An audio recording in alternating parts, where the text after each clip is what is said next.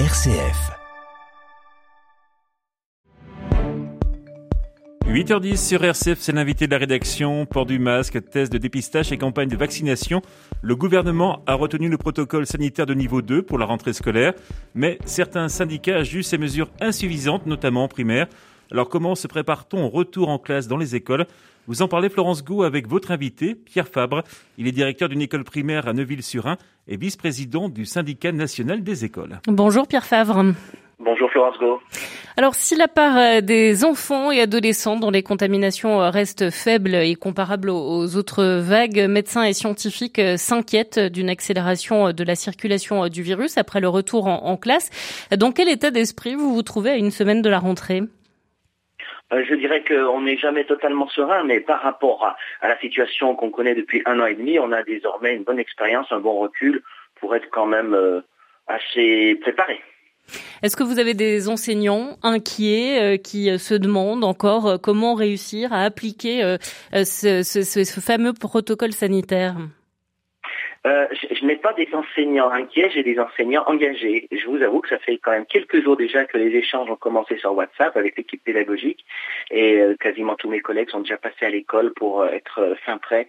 Parce que si vous voulez faire face comme ça à l'adversité, à, à l'inconnu, ça suppose d'avoir millimétré autant que possible tout ce qui était prévisible, de façon à laisser à l'imprévisible le maximum de notre disponibilité. Alors Jean-Michel Blanquer, euh, le ministre de l'Éducation nationale, tient sa conférence de presse ce matin. On connaît euh, toutefois déjà les grandes lignes de la rentrée. Il l'a annoncé dans le journal du dimanche. Tous les élèves vont pouvoir retourner en classe en, présentiel. Ils devront porter un masque euh, à partir de l'école élémentaire en intérieur, pas en, extérieur. certains syndicats estiment ces mesures insuffisantes, notamment dans le primaire. Qu'est-ce que vous en pensez? J'estime que, comment dire, euh, vivre, disait Sénèque, ce n'est pas éviter l'orage, c'est apprendre à danser sous la pluie. Euh, il y a effectivement des raisons objectives euh, de s'inquiéter. Le monde euh, médical est dans son rôle en alertant sur le variant Delta et sur euh, les risques qui courent encore euh, sur la population, en particulier sur les plus jeunes, puisque la contagiosité du variant Delta, c'est vraiment ça l'élément nouveau de cette rentrée qui inquiète. Pour autant, il faut quand même se souvenir que l'année dernière, à la même époque, les mêmes acteurs réclamaient le report de la rentrée. Bon, la rentrée a eu lieu, ce fut un petit peu acrobatique, mais grosso modo, avec le recul, on peut dire maintenant, avec euh, certitude qu'il fallait rentrer et il fallait assurer une rentrée aussi normale que possible. C'est pour ça que la doctrine une rentrée aussi normale que possible pour le syndicat SNE, ça nous va très bien.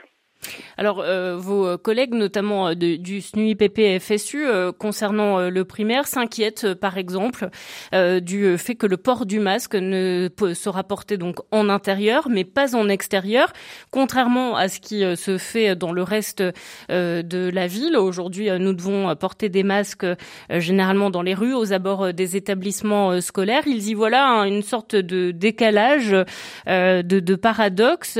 Pour vous, ça ça n'est pas ni, choquant ni perturbant je crois qu'il faut en toute chose garder la mesure. C'est-à-dire que lorsqu'il y a effectivement euh, un secteur très urbanisé ou un département où la circulation est très intense et que le préfet réclame que le port du masque se fasse à tout le temps et, euh, en tout lieu, il est logique que les établissements se plient à cette doctrine et il n'y a pas dans une chaîne euh, de comment une chaîne de gestes barrières plus plus d'efficacité, il, n'y a que plus d'efficacité à ce que les maillons soient tous de la même solidité. Donc il faut autant que possible se rapprocher de la doctrine du territoire. Et, d'ailleurs c'est ce que disent les textes, hein, puisque on nous annonce euh, dans la presse depuis hier que le ministre a annoncé qu'il y aurait des ajustements ici ou là. Mais attendez, depuis le mois de juillet, c'est écrit.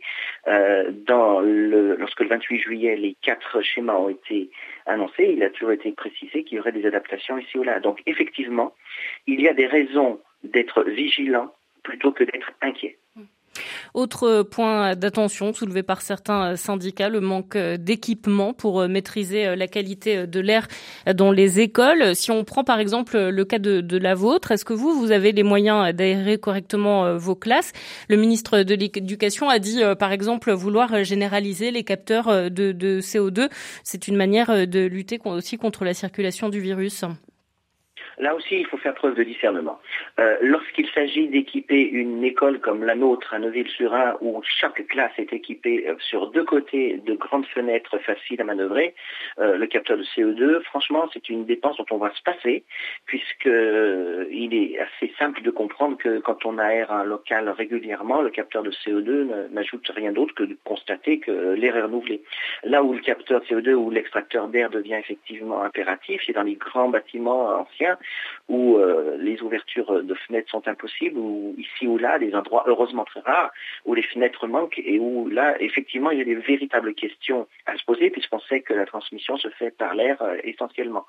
Voilà, donc je dirais pour 99% des situations, euh, l'aération systématique et les gestes barrières vont permettre de passer à, travers, en espérant effectivement en, complément que le vaccin progresse aussi vite que possible.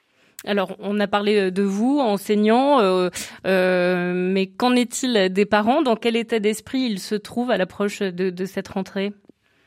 Les parents ont construit une alliance avec le corps enseignant. dès le mois de mars 2020, une situation absolument historique est arrivé, les écoles fermées, une pandémie mondiale, une situation où personne ne savait vraiment ce qui allait se passer, un président qui déclarait le quoi qu'il en coûte. Donc on était vraiment dans une situation, rappelez-vous quand même, hein, l'armée, euh, les hôpitaux de, campagne en Alsace, euh, euh, une situation assez dramatique. Donc cette situation de crise a amené chacun à se mobiliser et à devenir finalement acteur euh, ce qui permet la résilience, me semble-t-il, dans une équipe pédagogique et dans une communauté éducative, c'est de ne pas subir, c'est d'être acteur. C'est pour ça que l'autonomie des établissements a été une clé de la réussite et la position des directeurs d'école a été euh, mise en avant pendant la crise. C'est cela que le SNE tient à souligner, c'est que euh, lorsque les choses sont imprévisibles ou demandent des ajustements, eh ben, le maillon clé, c'est la direction d'école. Aujourd'hui, la direction d'école, je le dis à vos auditeurs, n'existe pas en tant que telle, puisqu'il n'y a pas de chef d'établissement les écoles primaires. Un directeur n'a aucun statut particulier. Et il est prévu dans, le, dans la loi que la loi RILAC donne enfin aux acteurs essentiels que sont les directrices et les directeurs les moyens de, de prendre des décisions. Et c'est une très bonne chose. Et de cette crise accouchera, me semble-t-il, le meilleur. Un grand merci euh, Pierre Favre d'avoir été en, direct avec nous euh, ce matin pour euh, nous témoigner de votre état d'esprit à une semaine de la rentrée scolaire. Merci Florence Go. Pierre Favre, qui était votre invité ce matin, Florence Go, je rappelle qu'il est directeur d'une école primaire à Neuville-sur-Rhin et vice-président du syndicat national des écoles.